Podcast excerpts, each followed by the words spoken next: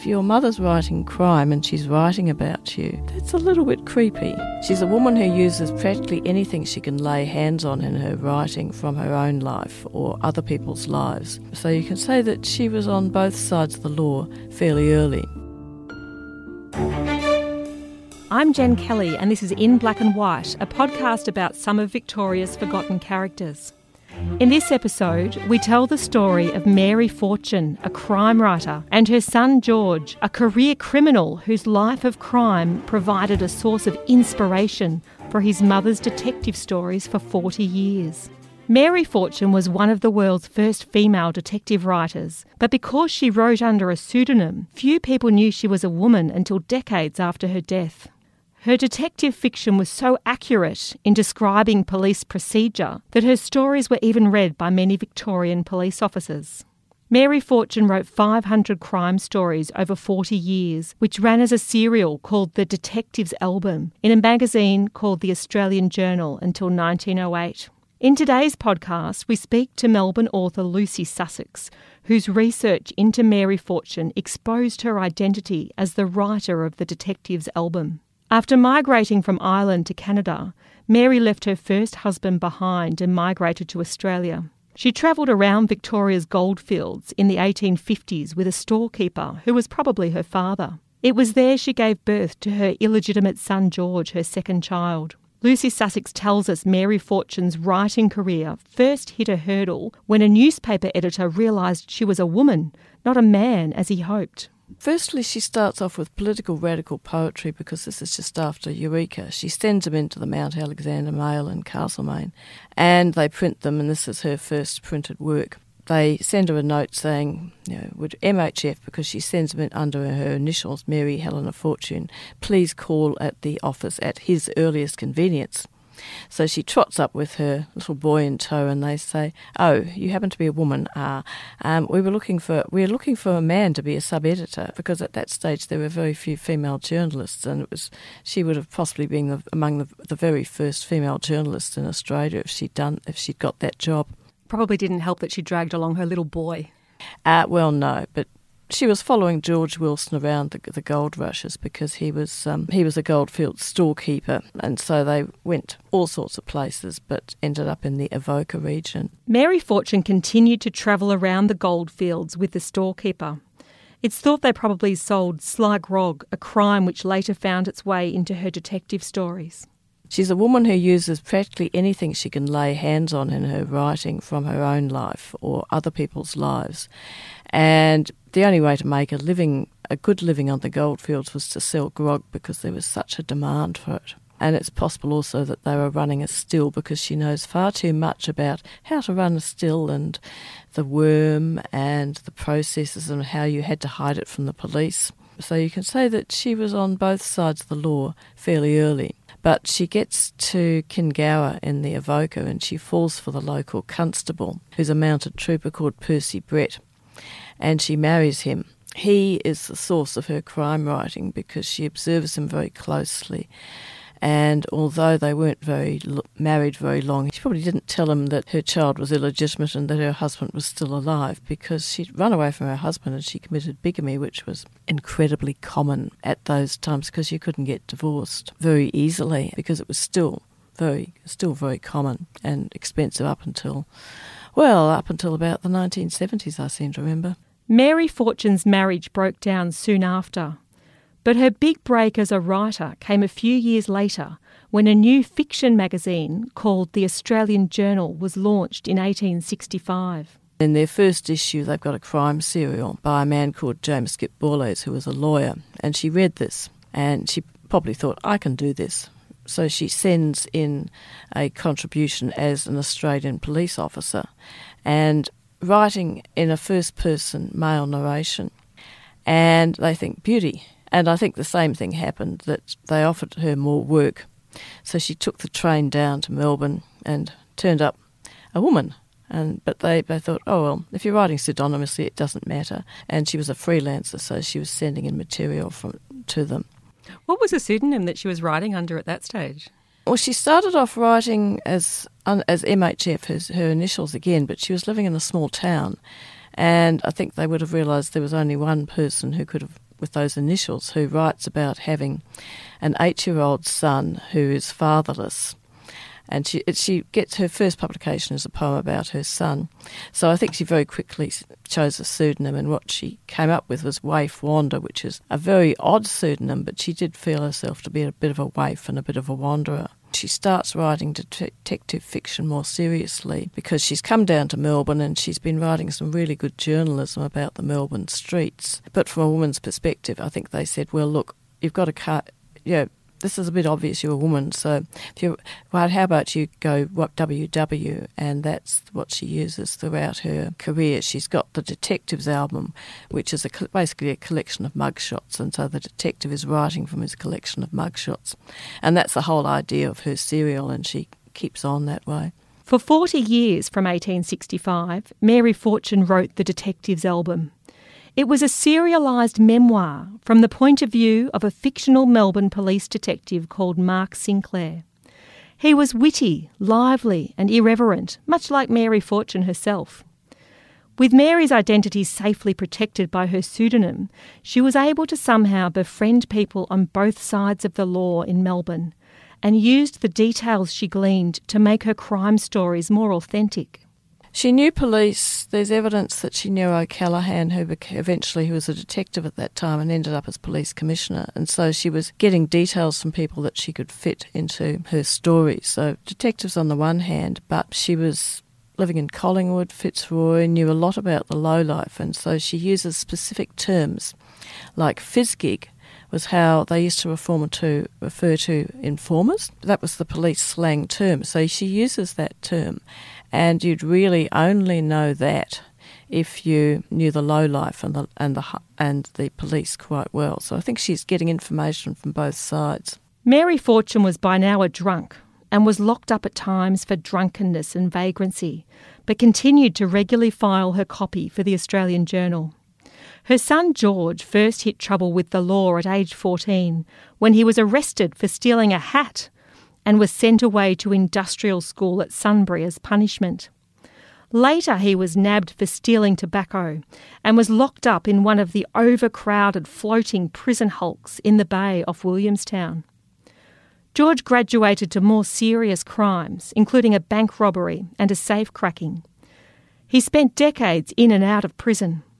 All the while, George's criminal exploits were fictionalised in his mother's writing though she often added a fantasy happy ending for George that was far from the truth. She's got this continual interest with how does somebody reform? What are the avenues that they can reform?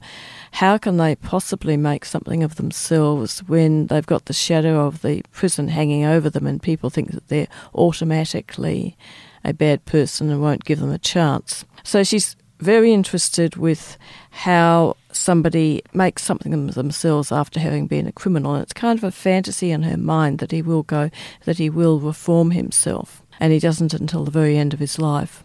So often her stories had a happy ending, even long before her son really did have a happy ending. Well, it's projection, it's fantasy, it's it's a, it's her control of the narrative. Um, she has a boy on the streets um, early on, and a poli- and he assists a policeman with his inquiries into a murder case. And so the policeman buys the boy a suit of clothes and finds him a job in an office. You know, that's one fantasy. Another one is that a boy who's been in trouble, he decides, well, he doesn't want to starve in the city, so he'll try the country. So he becomes a, a swaggy. And he's still starving, he's completely ragged, but again he runs into a policeman. He assists the policeman in a murder inquiry, and then he finds a job on a station. And this is what I think George Fortune liked. He was a country boy at heart, and he really wanted to live in the country and work there. And when she depicts him, this is the this is what he wants. He wants a quiet life in the country. I would think that she probably would have been a bit more careful from the 1880s to be to disguise George because when he was done for bank robbery, a journalist said, "Oh well, the, unfo- the the man Fortune who was arrested and when George was arrested, he, in court, said, Please mercy for my, my mother, whose only fault is to have loved me.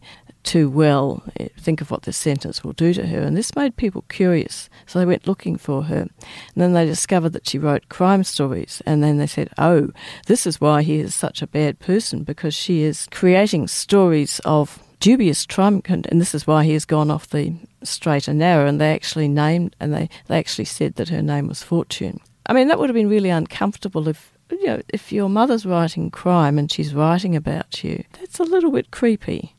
By this stage, I think she's aware that the police are reading her too, because the police were aware that she wrote about them. So she's she actually is disguising stuff. She knows the police are reading her stuff because, well, I mean, they couldn't resist. So why were police officers at the time reading her work? It's a kind of a self valid, a sort of a validation. They were intrigued, I think, that somebody was writing about them, and with a degree of accuracy. I think that she had had fans among the police force, which would have got quite high. O'Callaghan, the detective, she would have probably known Sadleir, who was police commissioner during the Kelly. I think he would have known who she was. Her informers in the police, I think, were reading it as well as just ordinary constables who were intrigued that there was this long running series based on the police. Mary Fortune also had her fair share of run ins with the law and first hand experiences of crime to inform her detective stories.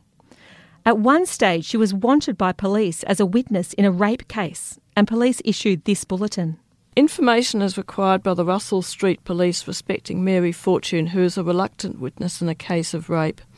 Description 40 years of age, tall, pale complexion, thin build, wore dark jacket and skirt, black hat, and old elastic side boots. Is much given to drink and has been locked up several times for drunkenness. Is a literary subscriber, they mean she was a writer, to several of the Melbourne newspapers.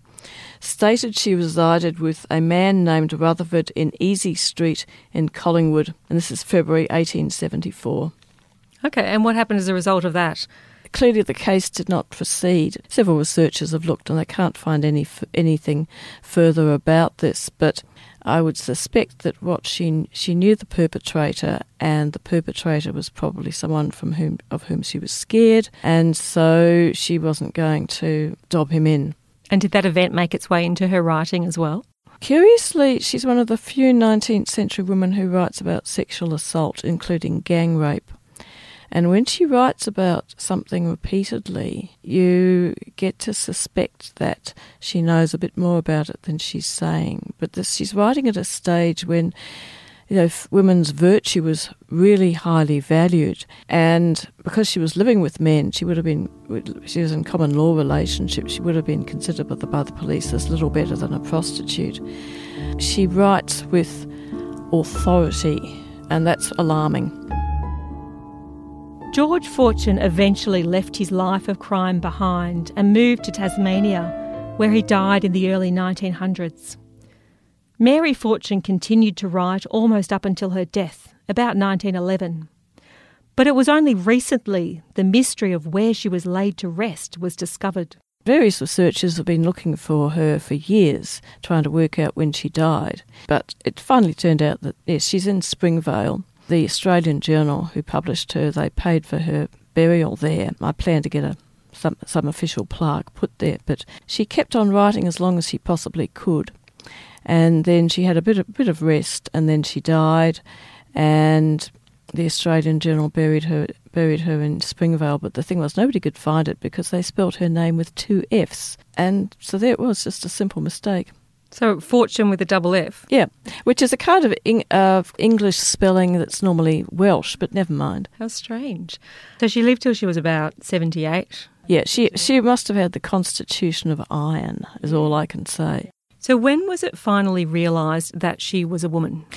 It didn't really happen until the 1950s when Jack Moir, who was a book collector, and he came across a copy of her one book, a collection of stories from the Detectives album, called the Detectives album, which is one of the rarest books in Australian literature. There's possibly only two copies surviving. If anybody finds a copy, of the Detectives album by W.W., it's probably it's worth a five-figure sum. Moir got interested in her and started, and he went to the Australian Journal, which was still in existence in the 1950s. And he asked a few questions and eventually found some letters of hers and some poems and people. He found people who knew her and who could knew a little bit, but not all. And part of it was that the Australian Journal knew very well that in those days a female author who was a bit of a Charles Bukowski, well, oh God, we, you know, I hope this doesn't get out because we lose the audience. And the Australian Journal's detective stories that she wrote were hugely popular. They had an interest in covering it up. Moir found out who she was, but he only got her surname and that she was a woman. When I started researching, I found the shipping records when she arrived in Melbourne with her first son in 1855. I looked at her journalism. She was writing about walking around Melbourne with a boy who's never seen the sea before. And I thought, okay, she must have had a second child. And what happened to her first son? So I started looking for people named Fortune in the death records and the birth records. And that's how I came across that she was Mary Helena Fortune. And that was the first evidence in, in the official records. And then you could just go on and, and accumulate information. Wonderful. Well, that's all we've got time for. So thanks for coming in and being part of the podcast. Thank you for having me. And if listeners want to read more about Mary and George Fortune, you'll find a link to a story about them in the show notes. Thanks for listening. This has been In Black and White, a podcast about some of Victoria's forgotten characters. Written and hosted by me, Jen Kelly, and produced by Peter Fuller. If you've enjoyed this podcast, please rate and review it on whatever platform you're listening on. And to get notified when each new episode comes out, make sure you subscribe to the podcast feed. Access a world of true crime podcasts on Crimex Plus, where award winning journalists take a deep dive into unsolved cases. Every week, we're waking up to a dead woman, a dead mother, sister, auntie, grandmother. It's not good enough. From the team that brought you The Teacher's Pet, Shadow of Doubt, and Dying Rose, unlock early, ad free, and bonus content from brand new series and flagship shows such as I Catch Killers with Gary Jubelin. One was shot in the mouth, and I thought he was dead. Another one been shot with a shotgun and I got the overspray. Search for Crimex Plus on Apple Podcasts to start digging deep into the world of true crime.